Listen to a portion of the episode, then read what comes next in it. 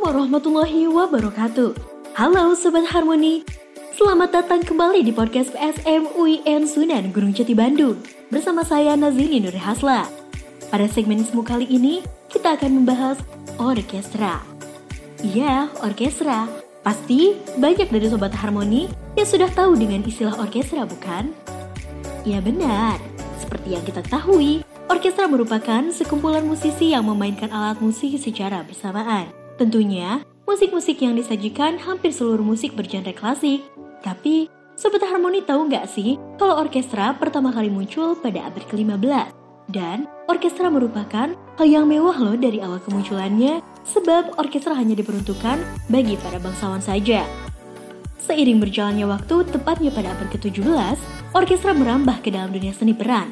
Dimulai melalui opera inilah, orkestra melahirkan para komposer baru, yakni komposer yang berdedikasi khusus kepada seni orkestra tentunya. Tapi, Sobat Harmoni, tahu nggak sih apa itu komposer? Komposer adalah seorang pencipta komposisi musik secara orisinil. Salah satu komposer terkenal di dunia adalah Ludwig van Beethoven. Baik, mungkin sesingkat ini dulu ya Sobat Harmoni.